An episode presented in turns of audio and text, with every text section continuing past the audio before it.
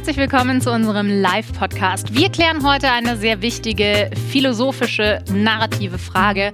Was ist besser in einem Rollenspiel, wenn ich einen Charakter spiele, der eine feste Story und eine feste Persönlichkeit hat, oder wenn ich mir meinen Charakter in einem Character Creator oder wie auch immer selbst erstelle? Denn Julius und ich sind da sehr unterschiedlicher Meinung. Oh, echt? Ja. Oh, okay. Dann deswegen wird das ja jetzt deine Meinung ist falsch, Natascha. Deine Meinung ist falsch, Julius. Und Micha ist der in der Mitte, der jetzt vermitteln muss, oder wie machen wir das? Oh, ich dachte eigentlich, ich gieße Öl ins Feuer und schaue ich dann beim Streiten zu. Aber ja, das Vermittelnde ist natürlich das wichtiger und wichtiger. Das ist vollkommen richtig. Also ich dachte, du zählst einfach nur die Punkte und sagst uns hinterher, wer gewonnen hat. Ja. Oh. Punkt für Natascha. Weil sie es richtig gesagt hat. Ich zähle die Punkte.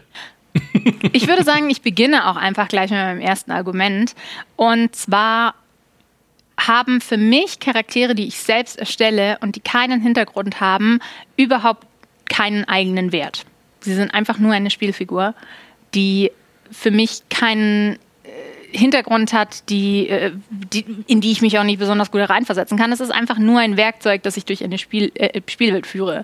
Während wenn ich einen Charakter spiele, der eben eine feste Persönlichkeit und eine Geschichte hat, dann fühle ich mich viel mehr in einer Erzählung und in einem Abenteuer. Aber das überrascht mich jetzt, dass du das sagst als renommierte Pen-and-Paper-Spielerin, Natascha. Denn gerade du müsstest doch den Wert zu schätzen wissen, eines selbst erstellten Charakters, den man mit seiner eigenen Fantasie füllen kann und deswegen die Erzählung noch viel intensiver erlebt, weil man eben einen eigenen Charakter hat, wo man mit seiner eigenen Fantasie eine Geschichte dazu erfinden kann und dann ein gewisses Roleplay, ein gewisses Rollenspiel, eine gewisse Charakterfantasie nachempfinden kann, die einem sonst vorgegeben wird. Und wenn die vorgegeben wird, finde ich, dann kann das Medium der Videospiele sich gar nicht so gut entfalten, wie wenn ich wirklich die Chance habe, eben möglichst viel selbst zu definieren als Spieler, weil genau das macht ja eine Videospielerzählung für mich wertvoller als eine Filmerzählung oder Serienerzählung in dem Fall. Das ist natürlich jetzt ein bisschen schwieriger Vergleich für mich, weil ja, tatsächlich, ich liebe es in Rollenspielen, also in Pen-and-Paper-Rollenspielen, meine eigenen Charaktere mit ihrer eigenen Hintergrundgeschichte zu spielen. Aber da ist schon der Punkt, wenn ich einen Charakter für ein Rollenspiel, also für ein Pen-and-Paper erstelle, dann denke ich mir ja eine Hintergrundgeschichte und eine Persönlichkeit aus und handle auch nach der. Wenn ich jetzt aber zum Beispiel in Skyrim spiele, wo ich ja einen Charakter spiele, der sein Gedächtnis verloren hat, da handle ich nicht nach dem, wie ich mir den Charakter vorstelle. Ich weiß, dass es Leute gibt, die das machen. Die denken sich dann halt eine Hintergrundstory für ihren Charakter aus und die denken sich eine Persönlichkeit aus und Werte und so weiter und so fort.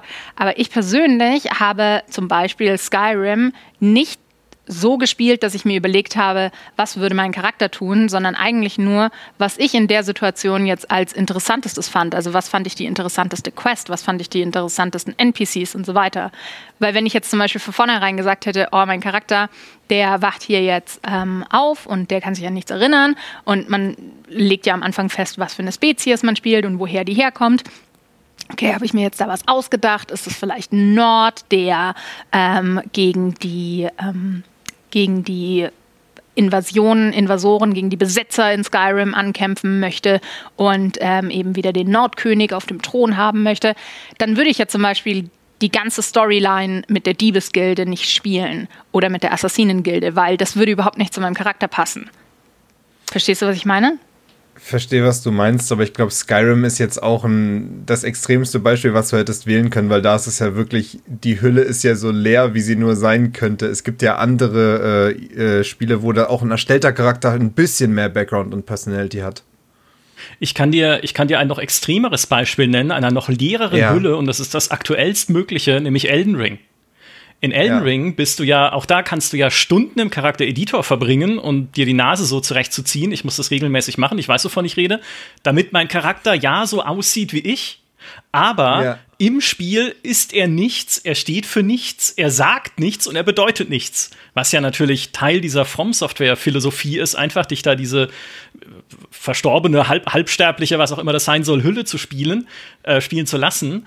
Aber da finde ich es ganz, ganz extrem, diese Ausprägung, diese zwischen diesen zwei Philosophien, zwischen den zwei Extremen, die Natascha skizziert hat, ne? Entweder kriegst du deinen festen Charakter, wie in The Witcher oder wie in einem God of War oder wie in einem Horizon Zero Dawn, oder du kriegst halt irgendwen, ja, der halt dann oder die dann einfach sich dadurch mit Charakter in Anführungszeichen füllt, wie du spielst.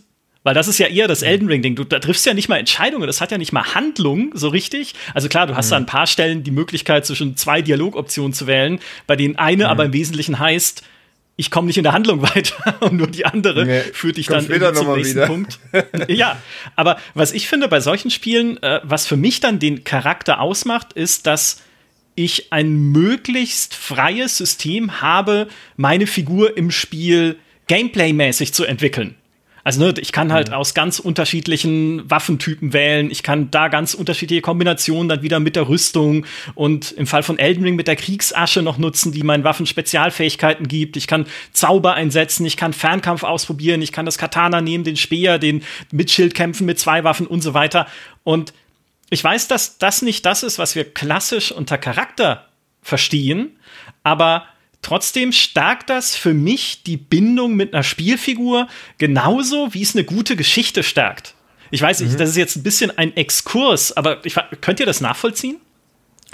Ja, auf jeden Fall. Ich glaube, wir müssen generell auch bei Charaktererstellung halt mehrere Sachen unterscheiden, weil das, was du jetzt bei Elden Ring genannt hast, ist ja vor allem eine optische Anpassung des Charakters. Also, weil, wie du schon sagst, so der Charakter ist halt, also charakterlich ist das sowieso egal. Wenn das ein vorgegebener Charakter wäre, würde der in Elden Ring genauso wenig Personality haben. Einfach weil es nicht darauf ausgelegt ist, dass dieser Charakter irgendeine Art von Personality ausdrückt in der Story. Aber da geht's mir vor allem darum, und das ist mir tatsächlich in allen Souls-Spielen immer super wichtig, ich bin total so ein Fashion-Souls-Typ. Oder wie man jetzt neuerdings sagt, Elden Bling. Also ich muss halt immer wirklich, also diese Spiele haben super viele, super geile Rüstungen und ich muss eigentlich immer eine Rüstung haben, die super geil aussieht und dadurch irgendwie meine Fantasy ausleben. Und das war ja schon immer bei den Souls-Spielen so, dass du dann deinen Charakter erstellen konntest, ich mir dann extrem viel Mühe gegeben habe und am Ende bin ich dann nur so ein hässlicher Zombie, der die ganze Zeit durch die Gegend läuft, was mich unglaublich aufgeregt hat. Das ist bei Elden Ring jetzt nicht mehr so. Aber das ist ja eine komplett optische Anpassung. Was es aber ja auch noch gibt, ist ja quasi, dass du die Story des Charakters kreierst, dass du in irgendeiner Weise eine Origin-Story oder so ja auch noch erfindest oder eine Vergangenheit oder so. Zum Beispiel im Dragon Age-Universum, Dragon Age Origins vor allem, ja, das war ja das ganze Ding. Und dann im Endeffekt passt du ja vielleicht deinen Charakter optisch an, aber hast eine vorgegebene Hintergrundgeschichte. Aber dann hast du ja auch wieder eine Story. Also dann hat dein Charakter ja schon wieder eine geschriebene Geschichte. Aber ist ja trotzdem selbst erstellt. Ja, jein. Es kommt jetzt drauf an. Bezeichnest du einfach nur die optische Darstellung deines Charakters als selbst erstellt? Oder meinst du damit halt alles, was zu dem Charakter dazugehört? Weil, wenn wir jetzt zum Beispiel ein MMO nehmen oder sowas, ein Spiel, in dem ich plane, also wir gehen jetzt davon aus, dass wir hier jemanden haben, der am Rollenspiel im MMO interessiert ist. Ich mache einen Charakter und ich plane, diesen Charakter viele Jahre lang zu spielen. Dann setze ich mich hin und dann überlege ich mir, was will ich für einen Charakter spielen, was für eine Persönlichkeit hat dieser Charakter, welche Entscheidungen trifft er, was ist die Hintergrundgeschichte und dann natürlich auch, wie sieht diese Figur aus. Und dann setzt man sich hin und dann spielt man aber halt auch mit anderen Menschen eine Geschichte. In Dragon Age ist es ja so, dass du zwar optisch deinen Charakter erstellst, aber der Hintergrund des Charakters ist ja da. Also die Figur existiert, du entscheidest nur, wie sie aussieht. Du hast nicht entschieden, wie ist die Figur aufgewachsen, wie heißen die Eltern und so weiter und so fort. Das ist für mich, das fällt für mich in den Bereich rein, es ist ein fester Charakter. Natürlich ist dann wieder die Frage, wie du ihn spielst. Das ist vor allem in Rollenspielen, in denen es verschiedene Enden gibt oder auch in denen du halt dir durch die Handlung in einer bestimmten Situation den Weg in eine andere Richtung verschließt. Da ist es dann nochmal ein bisschen was anderes, weil du ja dann wirklich auch auf die Charakterentwicklung Einfluss nimmst. Aber der Charakter an sich existiert schon und ist keine Hülle. Mhm. Ich finde da insbesondere die Perspektive, die du vorhin hattest auf Skyrim, so spannend, weil das ist eine, die ich so noch nie für mich bewusst irgendwie versucht habe zu sehen, aber es ist vollkommen richtig. Eigentlich, Skyrim ist dein Charakter, außer für die Leute, die es halt wirklich roleplayen, die haben wir ja zum Beispiel auch im Team, Geraldine als Kohlbäuerin, Fabiano, der irgendwie 15 Personen in Skyrim ist, glaube ich, inzwischen. Aber wenn man es ganz normal, also normal in Anführungszeichen, wenn man es so spielt wie ich, dann ist dieser Charakter eigentlich nur mein Completionist-Gefäß. Ne? Ich versuche halt in diesem Spiel, natürlich, weil es auch diese tolle Open World hat, einfach alles zu entdecken und alles an Quests zu machen, was ich finden kann. Und ich denke nicht drüber nach, ist es eigentlich jetzt meinem Charakter, also ich spiele meistens einen Dunkelelfen, weil ich damals mit Morrowind damit angefangen habe, weil das ja auf dieser Dunkelelfeninsel gespielt hat, deswegen ist es einfach meine Elder Scrolls-Tradition, Dunkelelfen zu spielen, aber ich denke doch nicht drüber nach, passt es jetzt zu mir als Dunkelelfen, wahrscheinlich Paladin, keine Ahnung, also immer so eine Mischung aus Nahkämpfer und Heilmagie oder so, passt es jetzt zu mir, in eine Diebesgilde zu gehen oder passt es jetzt zu mir, in die Magiergilde einzutreten? Nö, sondern ich mach's halt einfach, weil dann kann ich die Questline auch noch mitnehmen und die Handlung auch noch erleben. Deshalb, das finde ich, ist eine spannende Perspektive. Ich glaube, die Frage, die sich da stellt oder die Entscheidung, die man quasi treffen muss für sich selbst ist, was ist für mich eigentlich Immersion? Also, kann ich mich besser in ein Spiel hineinfühlen, wenn ich einen Charakter erstelle, der zum Beispiel genauso aussieht wie ich? Das ist für mich zum Beispiel nicht so. Ich habe in einem Spiel wie Skyrim absolut keine Immersion. Ich fühle mich nicht als Teil dieses Spiels. Ich bin einfach nur ein Marionettenspieler, der oben drüber steht und Spaß hat. Das ist keine qualitative Bewertung in irgendeiner Form. Aber für mich persönlich ist es einfach spannender, wenn ich eine Spielfigur habe, deren Persönlichkeit, die Entscheidungen, die im Leben getroffen wurde und so weiter, in irgendeiner Form dargestellt sind. Weil du hast jetzt vorhin schon Elden Ring angesprochen und du hast andere Souls-Likes angesprochen und das ist ja auch zum Beispiel bei Bloodborne so oder auch bei Dark Souls. Du kommst in diese Welt rein und alles, was du vorher gemacht hast, ist egal. In Bloodborne bist du einfach nur ein Charakter mit einer Lungenkrankheit, Punkt. In Dark Souls bist du einfach nur jemand, der gestorben ist, Punkt. Alles, was du vorher gemacht hast, ist vollkommen egal. Natürlich kannst du dir dafür was ausdenken, aber im Grunde genommen bist du ein Clean Slate. Aber für mich persönlich ist ein Spiel wie zum Beispiel God of War so viel wertvoller, weil der Charakter, den ich hier spiele, der hat einen Charakter. Diese Figur Kratos hat eine Persönlichkeit, hat Baggage, hat eine Geschichte, hat Traumata erlebt, hat Beziehungen, liebt und hasst Dinge und Personen und das hat für mich persönlich einfach so erzählerisch einen viel höheren Wert. Ich kann mich in Kratos vollkommen hineinversetzen. Wenn ich God of War spiele, dann bin ich Kratos, dann habe ich gerade eben meine Ehefrau verloren, dann kümmere ich mich um meinen Sohn, zu dem ich keine besonders gute Beziehung habe, weil ich einfach schon mal ein Kind hatte, was gestorben ist und weil ich vielleicht Angst habe, dass ich mein Kind zu sehr liebe und dass ich durch meine Natur auch dieses Kind wieder verliebe, dass mein Lebenswandel einfach zu gefährlich für eine Familie ist und so weiter und so fort. Aber in einem Spiel, in dem ich das eben alles nicht habe, ist meine Spielfigur für mich auch absolut entbehrlich. Also ich könnte auch sofort aufhören und einen anderen Charakter spielen, weil der Charakter hat ja sowieso nichts. Ich finde es komplett andersrum. Also exakt das Gegenteil von dem, was du gesagt hast, ist meine Meinung. Ich liebe God of War, ich spiele auch gerne Spiele mit festen Charakteren, aber es wird für mich immer die Geschichte von Kratos bleiben, in der ich nur ein Gast, ein Zuschauer bin. Ich gucke diese Geschichte gerne und ich habe gerne daran teil, genauso wie ich auch gerne einen guten Film gucke, der eine gute Geschichte erzählt, aber ich werde niemals von der Immersion und von der Anteilnahme so sehr da drin sein, wie wenn es ein Charakter ist, den ich entworfen habe, wo ich in meinem Kopf die eigene Geschichte präsent habe, die dieser Charakter erlebt hat und die diesen Charakter ausmacht. Und das, was du gesagt hast, Micha, mit dem der Charakter ist im Grunde nur mein Completionist-Tool, Das ist ja, das trifft ja auf super viele, also es trifft ja auch auf das MMO-Beispiel zu 100% zu. Du wirst ja auch in einem MMORPG in den seltensten Fällen einen Charakter machen, wo du nur das machst, was für deinen Charakter Sinn macht. Weil du wirst irgendwann halt, wenn es WoW ist oder so, wirst du halt irgendwann dann am Ende in Dungeons reingehen und die Standard-Progression des Spiels verfolgen. Vielleicht ESO oder so, wo du halt wirklich noch mehr Fokus auf diese Story und Roleplay hast. So könnte man sagen, dass man da vielleicht ein bisschen mehr so wirklich die Geschichte des Charakters noch erlebt. Aber grundsätzlich ist es ja meistens so, dass eigentlich ein Charakter in dieser Art von Spiel einfach dein Completionist-Tool ist. Ja und nein. Also ich bin tatsächlich bei euch beiden irgendwie, deswegen ist dass mein salomonisches in der Mitte sitzen, zahlt sich schon aus. Ich dachte, du wolltest Feuer reingießen, jetzt bist du. Ach ja, stimmt, ihr habt beide Unrecht, streitet jetzt. Weil ich finde tatsächlich, also, weil was Natascha sagt, empfinde ich genauso, Geschichten mit festen Charakteren, auch in Rollenspielen, sind emotionaler. Finde ich, in den allermeisten Fällen. Also nicht nur in einem God of War, als einem relativ linearen Actionspiel, sondern beispielsweise auch in einem The Witcher 3. Weil ich einfach dadurch, dass ich einen definierten Charakter habe, wie Geralt, schon Beziehungen bestehen, schon Motivationen bestehen, Bekanntschaften bestehen und eine gewisse Art von Netzwerk sozusagen in der Spielwelt, mit dem man viel besser Geschichten erzählen kann, die mich persönlich involvieren, also zumindest halt den Charakter involvieren, den ich steuere, als wenn ich halt irgendwie Hans Wurst bin, der gerade aus dem Gefängnis kommt, wie es halt immer ist in Elder Scrolls. Also es gibt auch alleine schon durch diese Verankerung der Figur in der Welt viel bessere Möglichkeiten, mich in eine Geschichte reinzuziehen und auch in eine emotionale Geschichte reinzuziehen.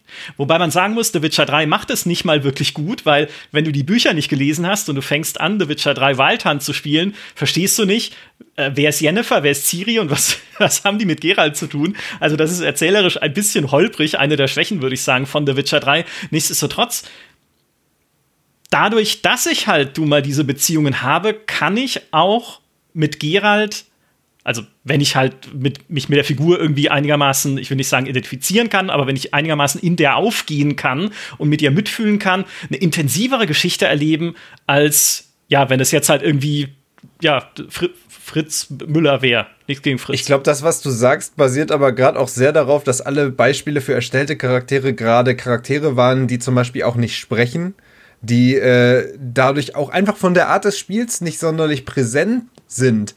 Mhm. Wenn ich nochmal ein anderes Beispiel reinwerfen darf, Cyberpunk. Cyberpunk hat für mich, also klar, man kann, das Spiel war definitiv nicht perfekt, aber das Spiel hat eine Geschichte erzählt, die mich damals sehr gecatcht hat, als ich sie gespielt habe. Und gerade auch das Ende hat mich schon sehr emotional mitgenommen, wie ich das selten in den letzten Jahren in anderen Spielen hatte. Das muss ich wirklich ganz klar sagen. Und Cyberpunk hat auch einen selbst erstellten Charakter, der mich aber nicht weniger gecatcht hat, als Geralt mich gecatcht hat. Oder sagen wir, nicht wesentlich weniger gecatcht hat, als Geralt mich gecatcht hat, weil dieser Charakter halt spricht und dieser Charakter hat ja schon eine Personality, die auch im Laufe des Spiels rüberkommt, aber ich konnte halt mehr selber darauf Einfluss nehmen, wer dieser Typ vielleicht ist und in wen er sich vielleicht verliebt und keine Ahnung, wo er herkommt, weil ich halt nur diese ganz groben Hintergrundgeschichten auswähle. Auch die Stimme und die Frage, ob ein Charakter spricht oder nicht. Es geht ja nicht nur darum, ob der Charakter spricht, sondern auch darum, ob der Charakter vertont ist. Das ist ja auch so eine Frage der Immersion. Ja. Weil jetzt in Elden Ring oder halt in den Souls-Likes, da spricht der Charakter ja. Man hört ihn nur nicht, man hört seine Stimme nicht, er ist nicht vertont. Ach so, in Cyberpunk ist der Charakter halt vertont. Das hat Vor- und Nachteile. Es hat eben den Vorteil, dass ich die Stimme hören kann. Es hat aber auch den Nachteil, dass ich die Stimme hören kann. Weil der Grund, den Nintendo angegeben hat, warum Link keine Stimme hat, ist ja, dass wir uns besser in den Charakter hineinversetzen können. Wir spielen Link, wir sind Link. Und wenn wir sprechen, dann hören wir unsere eigene Stimme. Die Leute dachten ja, oder es war ja allgemein bekannt. Es hieß ja ewig lang, dass Link nicht spricht, aber das haben wir ja in Breath of the Wild eben erlebt, dass das nicht so ist. Der Charakter spricht, wir hören ihn nur nicht. Auf der anderen Seite haben wir zum Beispiel wie in Hollow Knight, aber der Charakter spricht tatsächlich Zelda? Nicht. Ha? In Zelda machen doch alle nur... Ja genau, das ist eben die Frage, spricht jemand oder ist jemand vertont? Ja. Und jetzt hier eben in Cyberpunk, du sagst, für dich ist es gut für die Immersion, dass dein Charakter vertont ist. Andere Leute würden aber sagen, es bricht für mich die Immersion, meine Stimme zu hören, in Anführungszeichen. Weil es ist ja nicht meine Stimme, die ich da höre, sondern es ist eine Stimme, die ich vielleicht sogar aus einem ganzen Pool von Stimmen auswählen konnte, aber es ist nicht meine Stimme. Ich würde nicht unbedingt sagen, es verbessert die Immersion, weil ich auch das andere mag, aber es ist halt, es ist dann halt näher an dem Erlebnis, was wir halt aus einem Film kennen, und kommt näher an das Erlebnis, was ich mit einem God of War zum Beispiel habe, nämlich, dass ich halt jemand anderem dabei zuschaue, wie eine Geschichte erlebt. Nur, dass es dann trotzdem mein eigen erstellter Charakter ist, und dann finde ich das immer noch irgendwie cooler, als wenn es ein komplett vorgefertigter Charakter ist. Anderes Beispiel, Mass Effect. Ist ja genau das Gleiche. Hast halt auch, also für mich, glaube ich, die emotionalste Videospielgeschichte, die ich überhaupt gespielt habe. Und da hast du auch eigentlich einen selbst erstellten Charakter, der aber einfach... Veto. Wie? In Mass Effect hast du keinen selbst erstellten Charakter. Du spielst in Mass Effect einen vorgefertigten Charakter. Du entscheidest nur, ob er männlich oder weiblich ist. Und das ist für mich auch eins der absolut besten Beispiele dafür. Das stimmt doch überhaupt nicht. Das ist meiner Meinung nach eins der besten Beispiele dafür, dass es in einer Erzählung vollkommen egal sein kann, ob du einen männlichen oder weiblichen Charakter erstellst. Weil der Charakter kann genau das Gleiche erlebt haben, die gleichen Gefühle haben, die gleichen Entscheidungen getroffen haben. Du spielst Shepard, und Shepard ist ein fantastischer Charakter. Aber das ist ein vorgefertigter Charakter. Du schreibst dann, du erstellst deinen Charakter nicht selber. Natürlich. Du wählst halt einen von 3 minimalen Background-Hintergrundinfos aus, aber du spielst einen komplett selbst erstellten Charakter, den du definierst, dadurch, wie du im Spiel die Entscheidungen triffst. Dadurch definierst du den erst. Und dass der Shepard heißt, das hat nur einen einzigen Grund. Nicht, dass das ein fester Charakter ist, sondern, dass die Leute im Spiel einen Namen haben, mit dem die dich anlabern können, weil du den ja selbst benennen kannst. Deswegen musste der Nachname halt klar definiert sein. Aber das ist genauso ein selbst erstellter Charakter wie die anderen Beispiele, von denen wir geredet haben. Er hat halt nur ein Origin, aber das macht für mich ihn nicht zu einem nicht selbst erstellten Charakter, wie du jetzt Kratos oder so angeführt hast. Das ist was völlig anderes. Naja, der Unterschied ist doch nur, dass ich in Mass Effect Entscheidungen treffen kann und in God of War halt nicht. Das ist ja die Zukunft, aber der Charakter existiert bereits. Der Charakter existiert und hat eine Persönlichkeit. Im Fall von Kratos jetzt eben eine deutlich stärker ausgeprägte und viel, viel mehr in your face. Aber auch der Charakter, den wir in Mass Effect spielen, hat bereits eine Vergangenheit. Der ist ja irgendwie dahin gekommen, wo wir sind. Und wir wissen, wie er dahin gekommen ist. Er hat eine Origin-Story. Aber zum Teil gebe ich dir recht, wir entscheiden damit, wie wir spielen und welche Entscheidungen wir treffen, was für eine Persönlichkeit unser Charakter hat.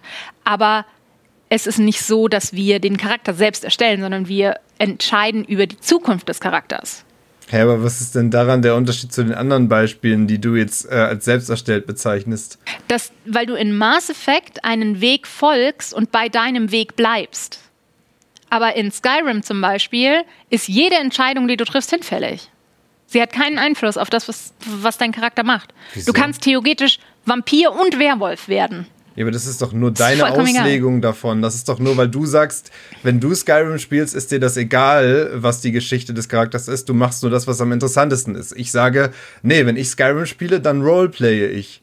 Genauso wie Geraldine oder Fabiano oder die anderen Beispiele, die Micha erwähnt hat.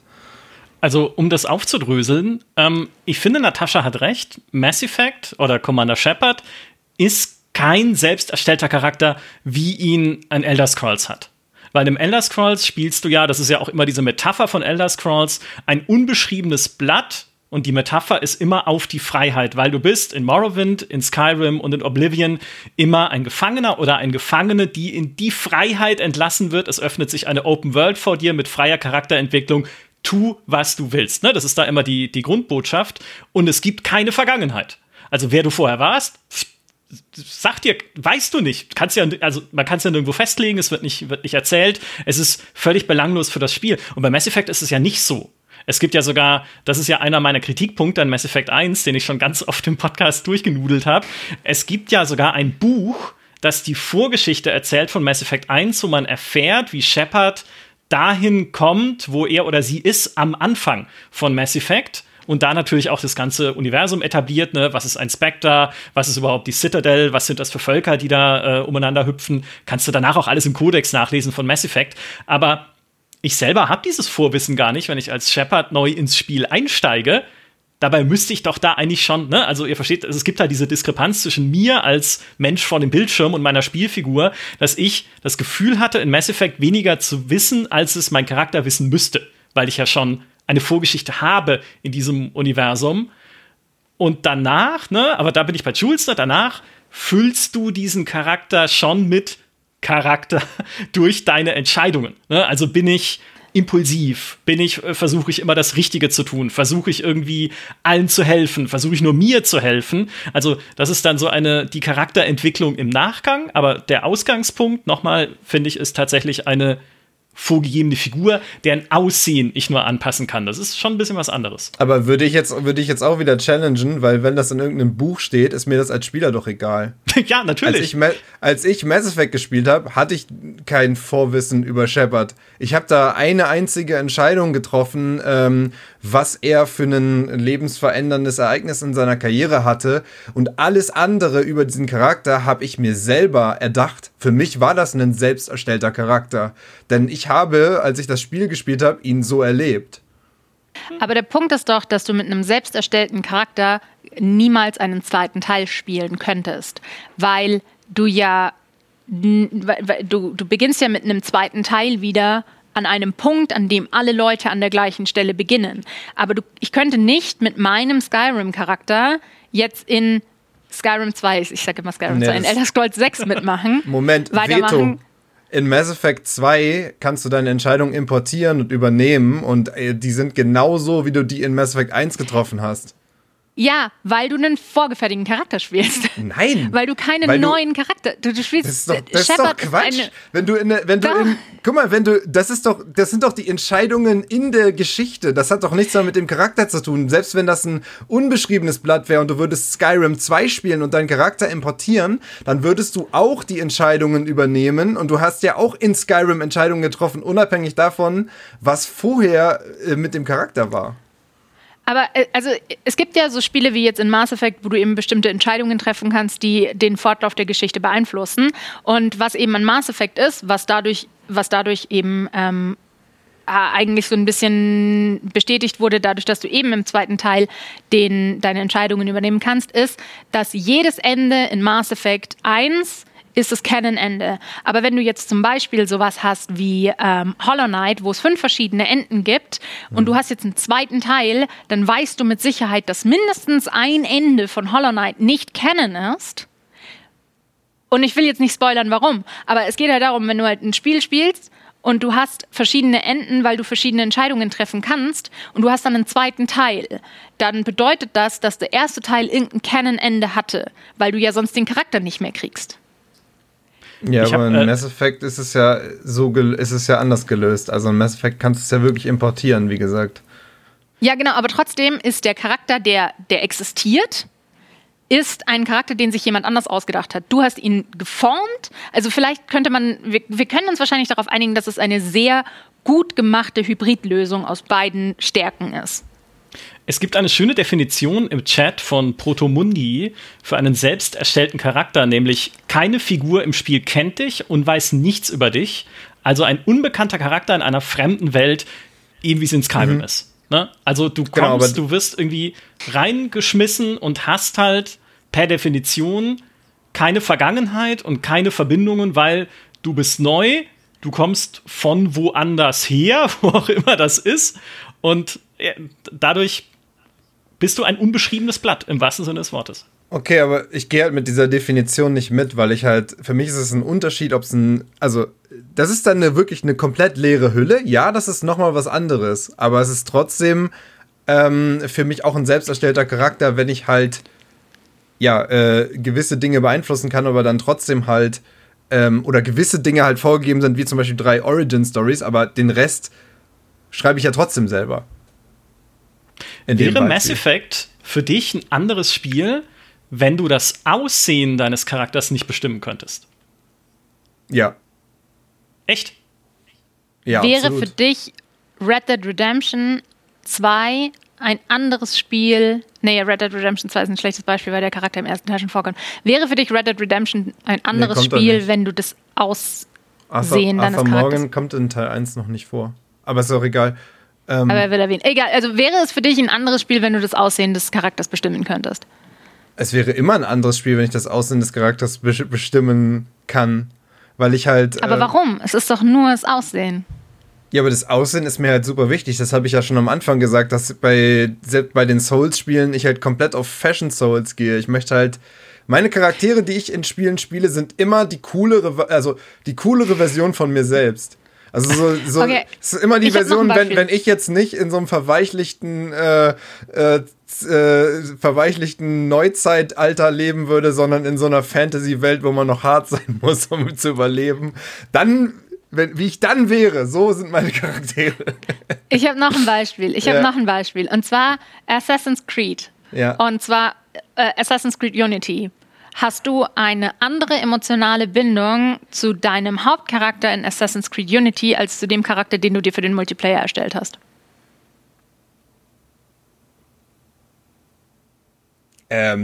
Oh Gott. Genau, das ist nämlich der Punkt. Was ist denn der Multiplayer-Charakter? Ist doch einfach nur, dass der hat doch einfach dann nur irgendeine Rüstung, oder? Man hat ja kein Aussehen krass definiert von dem. Der hat ja einfach nur irgendwelche Rüstungsteile angehabt. Aber ich finde, Assassin's Creed ist halt generell, ich habe zu keinem Assassin's Creed-Charakter, außer vielleicht zu Ezio und zu Edward, eine wirkliche Bindung gehabt.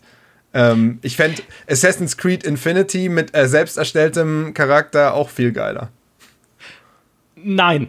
Infinity, je nachdem, was es dann ist, wenn das irgendwie so eine Art Service-Game ist, was mehrere Spiele überspannt und dann oder mehrere Zeitalter, vielleicht, okay, ja, weil dann kannst du von Spiel zu Spiel und von Setting zu Setting springen mit deiner eigenen Figur.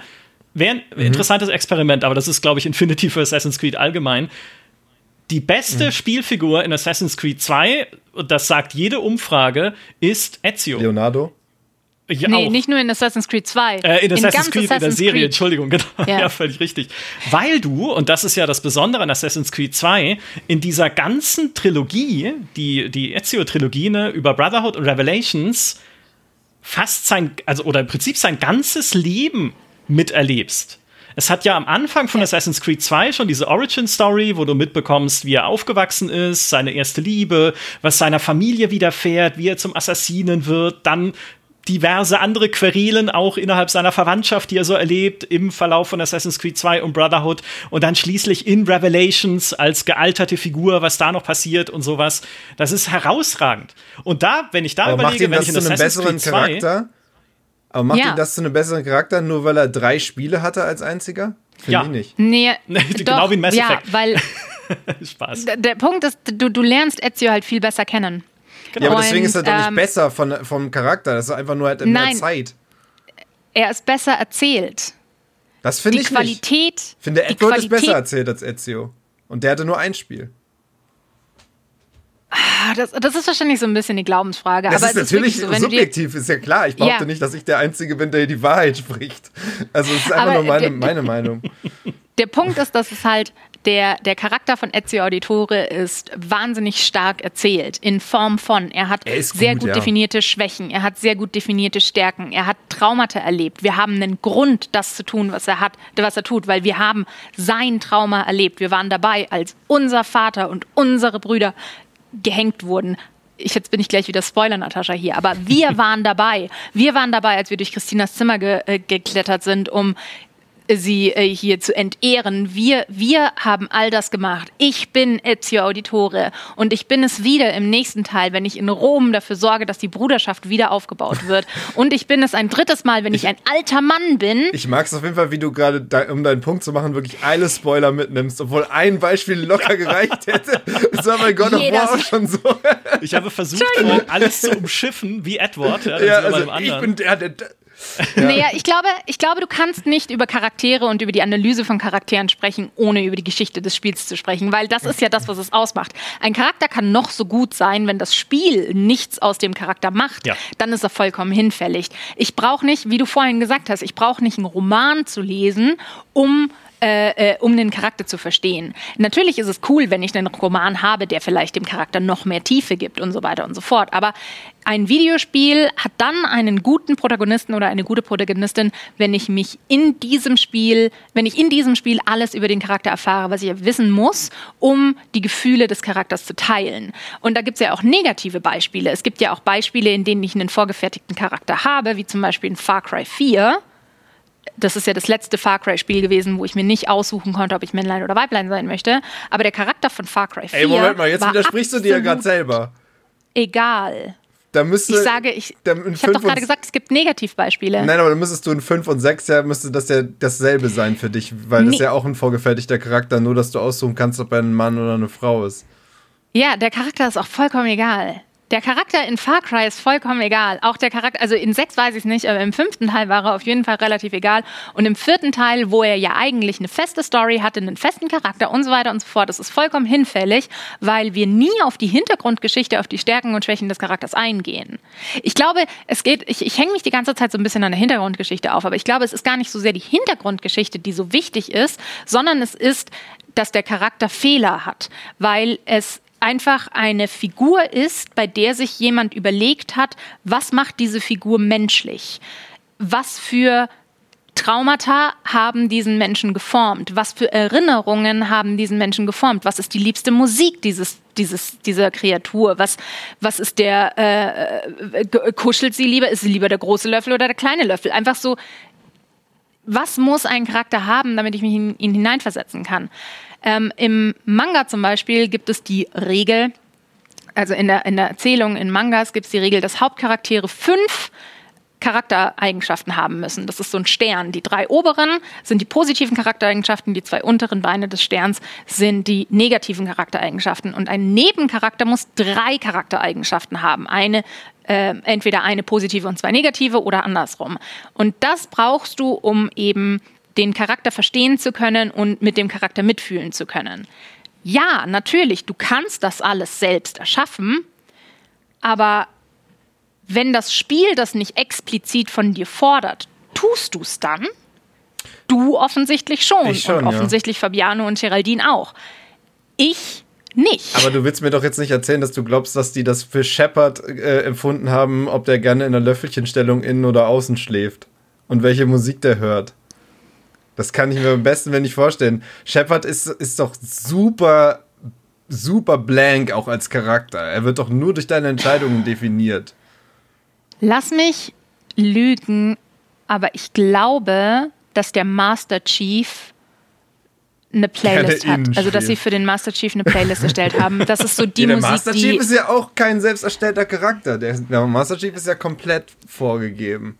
Aber wie gesagt, ich bin ja auch der Meinung, dass Shepard ein vorgegebener Charakter ist. Ja, und ich habe nur gerade gesagt, die Sachen, die du gerade als Kriterium genannt hast, glaube ich niemals, dass die für Shepard existieren oder vorgegeben sind.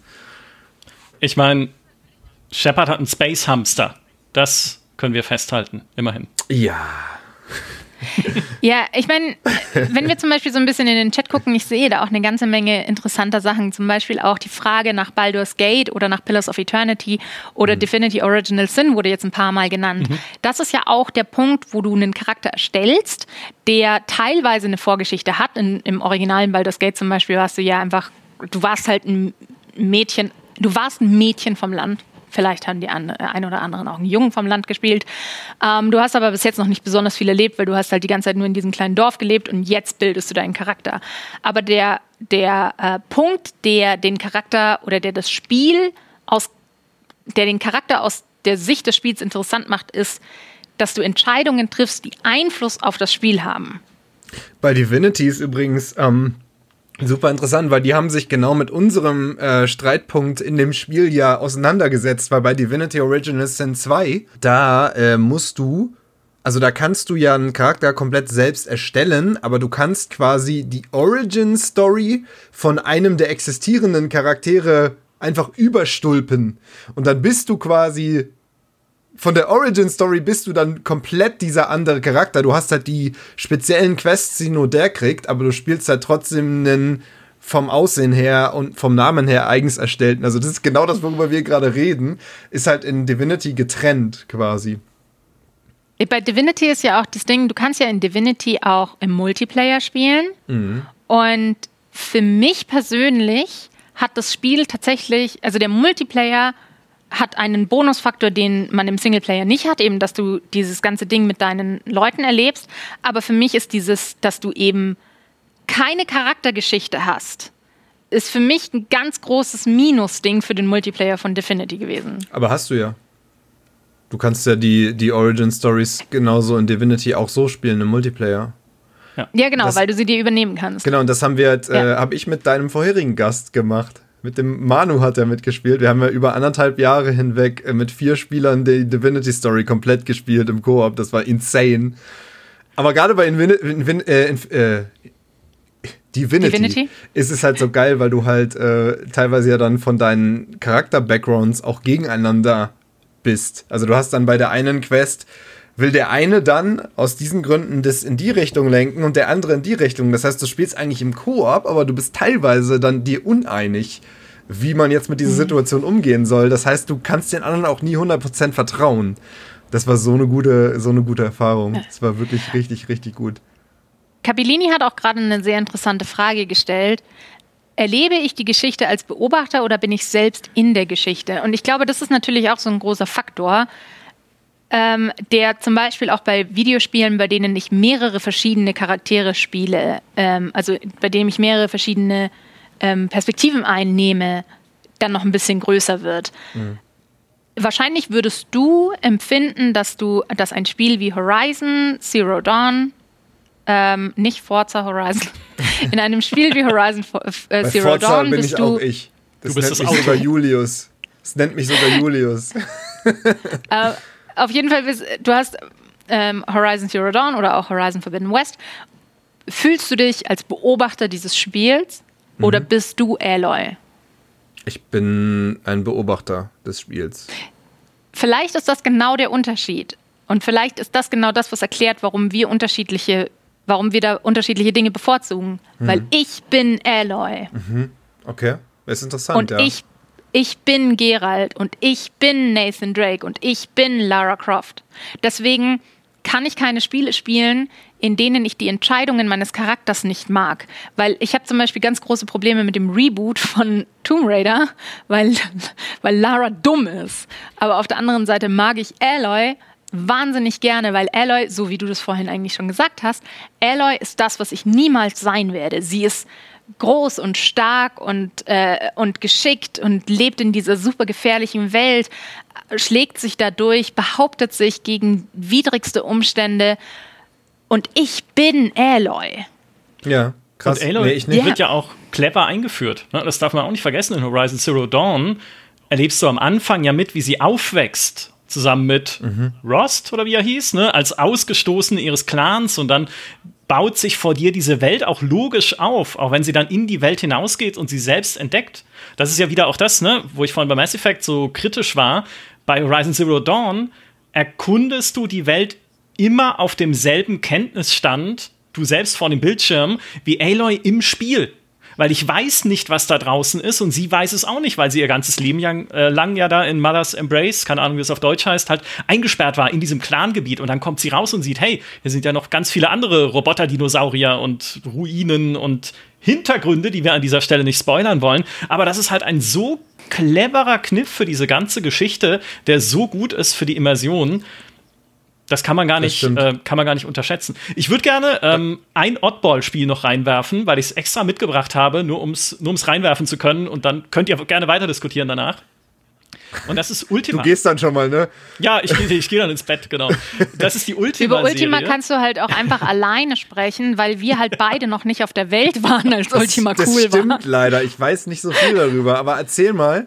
Erzähl mal, was Ultima, da das Besondere ist. 4 bis 6. Ne? Die Ultima-Serie hat ja 9 Teile. Ultima 4 bis 6 sind die Tugend-Trilogie sozusagen, die sich hauptsächlich dreht um diese 8 Tugenden in dieser Fantasy-Welt Britannia. Also so Sachen wie Ehrlichkeit, Ehre, Tapferkeit und so weiter. Diese 8 Tugenden, die da hochgehalten werden sollen. Aber von einer Spielfigur, die ich da verkörpere, die absolut nichtssagend ist, weil es einfach nur ein Mensch ist aus unserer Welt. Ich glaube, damals war das Geschlecht noch gar nicht wählbar. Also das war in Ultima, also ich glaube, bis Ultima 6 war es auf jeden Fall ein Mann. Danach konnte man auch Mann oder Frau wählen, zum Teil. Mhm. Aber irgendwie halt irgend so ein Durchschnittsdude, der in diese Fantasy-Welt so reingeschmissen wird, wie in diesen Isekai-Animes. Ne? Einfach, und dann bist du halt da und dann musst du dich um die Ordnung wiederherstellen sozusagen. Aber was diese Tugend-Trilogie halt 4 bis 6 hat und insbesondere in Ultima 6 am Anfang, ist so eine Sequenz, wo du einer Wahrsagerin gegenüber sitzt, die dir Gewissensfragen stellt. Also beispielsweise, dass du beauftragt wurdest, Gold zu transportieren und dann triffst du einen Bettler. Und was tust du? Transportierst du das Gold zu seinem Zielort weiter, um das Vertrauen zu erfüllen, das in dich gesetzt wurde bei diesem Transport? Oder zeigst du Mitleid und gibst diesem Bettler einen Teil davon ab? Oder ein anderes Beispiel, du triffst oder irgendwie dein Lehnsherr, dem du Treue geschworen hast, wird eines Verbrechens beschuldigt und die Polizei will, dass du gegen ihn aussagst. Was tust du da? Erfüllst du deinen Eid ehrbar und sagst nichts oder bist du ehrlich und sagst aus? Und dadurch erwürfelt dieses Spiel am Anfang deine Starttugenden und das hat Einfluss auf deine Charakterwerte. Also ich glaube, wenn man oft ehrlich ist, ist man irgendwie intelligenter. Das ist jetzt nicht unbedingt ein 1:1 Zusammenhang, aber so funktioniert es im Spiel mechanisch. Oder wenn du sehr oft Bescheidenheit zeigst, das ist die 8. Tugend, dann steigt dein Karma-Wert und die Leute in der Spielwelt sind dir gegenüber generell freundlicher gesinnt. Also Heiler heilen dich dann zum Beispiel kostenlos und du brauchst auch einen bestimmten Karma-Wert, um das Spiel überhaupt abschließen zu können. Und das fand ich einen sehr cleveren Kniff damals, weil ich in der Handlung des Spiels selber kann man nicht so mega viele, also man kann schon Entscheidungen treffen und die sich dann auch auf die Tugenden auswirken, aber es ist jetzt nicht wie bei Mass Effect, dass ich die Handlung komplett umbiegen kann oder zumindest einzelne Teile davon. Aber diese Wahrsager-Sequenz fand ich damals schon so clever, weil es mir direkt eine Möglichkeit gibt zu definieren, wofür ich, meine Spielfigur, in dieser Spielwelt stehen soll, was so die Werte sind, die ich vertrete. Ne? Ich bin tapfer, ich biete allen die Stirn, ich bin ehrlich, ich bin vertrauenswürdig oder halt auch nicht. Und also das, was du in einem Mass Effect im Laufe des Spiels quasi definierst, durch deine Entscheidungen, definierst du dort von Anfang an. Genau. Aber würdest du dann sagen, dass das dann halt zu einer besseren Identifikation mit dem Charakter geführt hat, dadurch, dass du das direkt dem Spiel mitgeteilt hast und es dann klar war? Dadurch bin ich das. Das ist so ein bisschen mein Punkt. Also dadurch steigt für mich, wie ich sagte, die Immersion und dieses Gefühl, mich selbst da zu verkörpern. Man konnte ja auch irgendwie nur aus 3 Porträts wählen. Da gab es keinen Charaktereditor, wie wir ihn heute kennen, sondern einfach nur so ein paar Gesichter, durch die man schalten konnte für die eigene Spielfigur. Aber durch dieses simple Mittel fühlt sich diese Figur einfach mehr an wie mein, und da haben wir es, Avatar in dieser Welt. Mein alter Ego sozusagen, weil ich ihm ja die Werte mitgebe, nach denen er zumindest startet. Und ist witzig, weil wir alle 3 andere Definitionen davon haben, was ein Charakter erfüllen muss, damit er sich wie unser Avatar anfühlt. Ja. Ich würde gerne noch ein ganz kurzes Beispiel noch mit einbringen, was ich ganz spannend finde in der Diskussion, weil das damals sehr, sehr viele Wellen geschlagen hat. The Last of Us 1, ich will es jetzt nicht spoilern, aber am Ende des Spiels gibt es ja einen Moment, wo sehr, sehr viele Spieler sich beschwert haben. Denn dieser Moment ist eigentlich der klassische Moment, wo du erwartet hättest, ich treffe hier jetzt die Entscheidung quasi, die den Ausgang der Geschichte bestimmt. Aber du kannst es nicht entscheiden. Um weiterzuspielen, musst du diese Entscheidung so treffen, wie sie von den Entwicklern gedacht ist. Und das wurde von super vielen Spieltheoretikern als das in diesem Moment hat Naughty Dog definiert, wie sie zu dieser Thematik stehen, über die wir gerade sprechen. Denn in diesem Moment hat Naughty Dog gesagt, ihr seid nicht diese Charaktere. Das sind unsere Charaktere und ihr erlebt nur die Geschichten. Und das finde ich sehr, sehr spannend. Ist natürlich jetzt nur, also auf eine Art von Spiel jetzt auch angeführt, aber fand ich sehr, sehr interessant, diesen Moment, und auch viel darüber gelesen und so. Ja. Ja, das ist ja genau das, was ich vorhin gesagt habe, dass ich ein Problem damit habe, wenn ich dumme Charaktere spiele. Also nicht dumm im Sinne von nicht intelligent, sondern wenn ein Charakter mich dazu zwingt, eine dumme Entscheidung zu treffen. Das ist jetzt zum Beispiel auch im The Last of Us 2. Mhm. Möchte ich jetzt nicht spoilern, aber da gibt es eine Stelle, wo ich persönlich das Spiel beendet habe, weil ich wollte, dass das Spiel an dieser Stelle endet. Mhm. Und ich hätte mir sehr gewünscht, dass es so wie zum Beispiel bei Nier Automata ist, dass ich sage, okay, wenn ich jetzt hier aufhöre zu spielen, dann habe ich Ende A erreicht. Ja. Und wenn ich jetzt weiterspiele, dann kann ich zu Ende B hinspielen. Aber das Spiel sieht nicht vor, dass das Spiel hier zu Ende ist. Und das ist genau das, weil ich mir gewünscht hätte, die Entscheidung treffen zu können, das Spiel hier zu beenden. Aber das ist eine Sorry, ja. Aber das ist halt genau die interessante Frage. Was heißt denn, es ist nicht so gedacht? Weil wenn ich jetzt das Spiel Spec Ops The Line mal reinwerfe, ich weiß noch, ich habe das gerade gespielt, ich war noch nicht fertig. Ich habe einen Talk bei High Five damals noch mit Gunnar Lott gesehen und Gunnar hat gesagt, ich habe dieses Spiel beendet. Ich wollte das nicht, das ist alles total dumm, was in diesem Spiel passiert. Und das ergibt alles keinen Sinn, warum die das machen. Und im Endeffekt, wenn du Spec Ops The Line, ich will es jetzt auch nicht spoilern, spielt Spec Ops The Line, ist eines der besten Spiele über Spiele, die es gibt. Aber im Endeffekt ist ja die Aussage von Spec Ops The Line, hä? Wieso hast denn du die ganze Zeit nicht das Spiel beendet? Bist du dumm? Um dieses Spiel zu gewinnen, hättest du einfach nur ausmachen müssen. Denn es war einfach nur dumm, weiterzuspielen. Das ist genauso wie der, ich glaube, österreichische Regisseur Haneke, der hat ja auch diesen Horrorfilm Funny Games gemacht, der auch unglaublich hard to watch ist und der auch danach mal gesagt hat, so, ich verachte jeden, der diesen Film zu Ende geguckt hat. Wieso habt ihr meinen Film zu Ende geguckt? Da passiert doch nur grausame Scheiße. Und das ist halt so das Ding, so. Nee, bei Spec Ops gewinnst du eigentlich nur, indem du es ausmachst. Bei Spec Ops kann ich es jetzt nicht einschätzen, weil ich das Spiel nicht kenne, aber im Chat wurde gerade eben schon gesagt, eben die Kritik, die wir jetzt zum Beispiel an The Last of Us haben, scheitert halt schon an unserer Frage, weil The Last of Us ist kein Rollenspiel, sondern ein Adventure.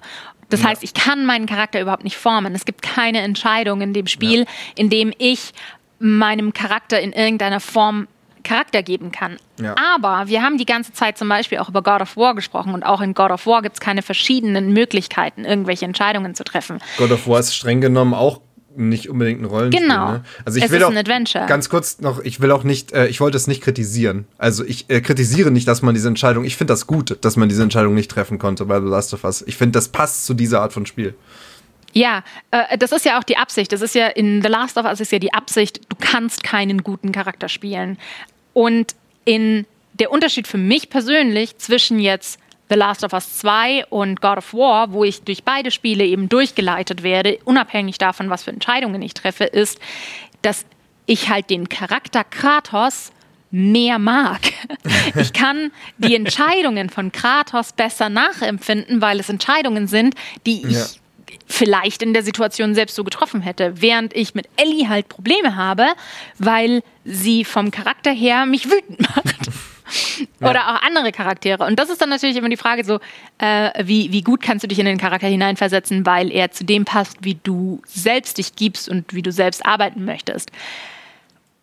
Da ist halt dann die Frage, wo ist die Grenze zwischen Rollenspiel und Adventure und folge ich hier einem Film, wo ich nur feste Routen ablaufe, die mir vorgegeben sind, und fühlt es sich für mich so an. Weil wenn ich jetzt zum Beispiel ein Buch lese, wenn ich einen Roman lese, dann kann ich auch keine Entscheidungen treffen, aber trotzdem kann ich total in diesem Buch versinken und kann mich mit der Protagonistin oder mit dem Protagonisten identifizieren. Ja. Oder eben nicht. Wichtiger Unterschied, mit einem Charakter identifizieren ist was anderes als sich als dieser Charakter fühlen. Finde ich. Das ist eine Diskussion für einen anderen Podcast. Das glaube ich auch, ja. Das klingt nochmal nach einem ganz neuen Thema. Für mich einfach so ein bisschen mein Appell wäre, um mal die Wunschwurst anzuschneiden hier am Ende dieses Podcasts, dass selbst wenn ich eine Hülle spielen kann oder soll, auch vom Spielkonzept her, die ich selbst fülle mit Geschichten durch meine Aktionen, wie es ja auch in den Elder Scrolls-Spielen so ist, lasst mich doch trotzdem mehr formen, was die Vergangenheit und die Herkunft dieser Hülle angeht. Oder lasst es mich zumindest erleben. Fallout macht das ja auch ein bisschen. Fallout 3, Fallout 4, wo du zumindest die Vergangenheit deines Hauptcharakters miterlebst. In Fallout 4 finde ich es nicht so gut gelungen, so auch dann die Auswirkungen auf die spätere Handlung. In Fallout 3 ist es genial. Das ist einer der besten Einstiege, die je gemacht wurden für ein Rollenspiel, wo du einfach dein Aufwachsen im Bunker so nacherlebst, beginnend mit deiner eigenen Geburt. Wie super, ja, also wird dann zwar später auch nicht mehr so wichtig dann mit dem Vater, die Beziehung ist sehr wichtig für die Story, ist aber auch nicht so gut erzählt, aber ist egal, auf jeden Fall,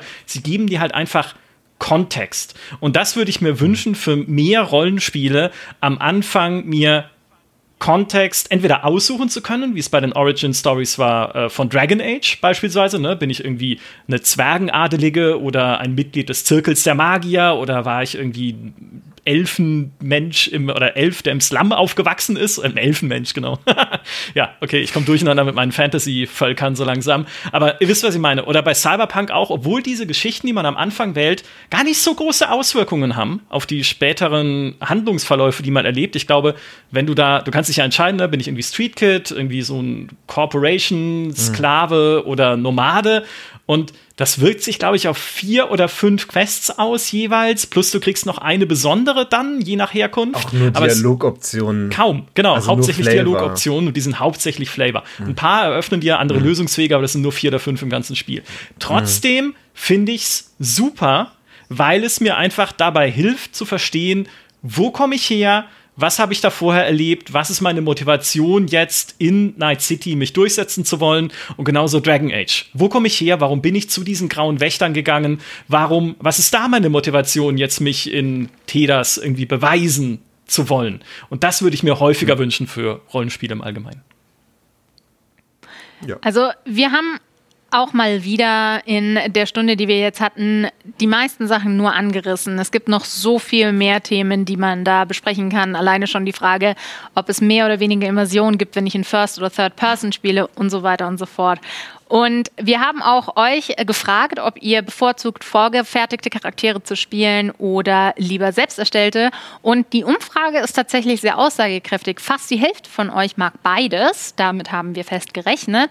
Aber auf dem zweiten Platz mit 36 oder fast 37% sind vorgefertigte Charaktere und nur 10% von euch bevorzugen Spiele, in denen ihr eure Charaktere selbst erstellen könnt. Das ist super witzig, weil das ist ja das exakte Gegenteil von der Umfrage, die wir vor einer Woche in dem React Live zu The Witcher, zu dem neuen Witcher-Spiel hatten. Ja. Weil da haben die meisten ja gesagt, sie hätten am liebsten einen selbst erstellten Charakter. Ja. Leute, entscheidet euch mal. Ja. Sehr, sehr faszinierend. Also es ist auf jeden Fall sehr, sehr interessant und ich persönlich wünsche mir definitiv mehr Spiele, in denen mein Charakter nicht egal ist. Egal, wie sich das dann im letzten Endes auswirkt. Vielen, vielen Dank, Jules und Micha, für diese fantastische Diskussion. Es hat voll Spaß gemacht, mit dir mal ein bisschen zu, ne? Ja, ich hatte auch sehr viel Spaß. Finde ich gut, ich diskutiere gerne. Vielen, vielen Dank, Micha, vielen Dank, Jules, dass ihr da wart. Ich hoffe, ihr hattet so viel Spaß wie ich und ich hoffe, wir können die verschiedenen Themen, die wir heute angetatscht haben, vielleicht noch irgendwann tiefergehend besprechen, denn es war wirklich ein Fest. Vielen, vielen Dank an die Mods, die heute den ganzen Tag mit dabei waren und den Chat ordentlich gehalten haben. Vielen Dank an meine wundervolle Regie und an meine beiden wundervollen Projektmanager Jules Schwachsinn, Daniel und Ann-Kathrin.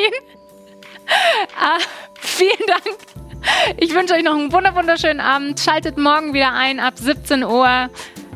Bis dann. Tschüss.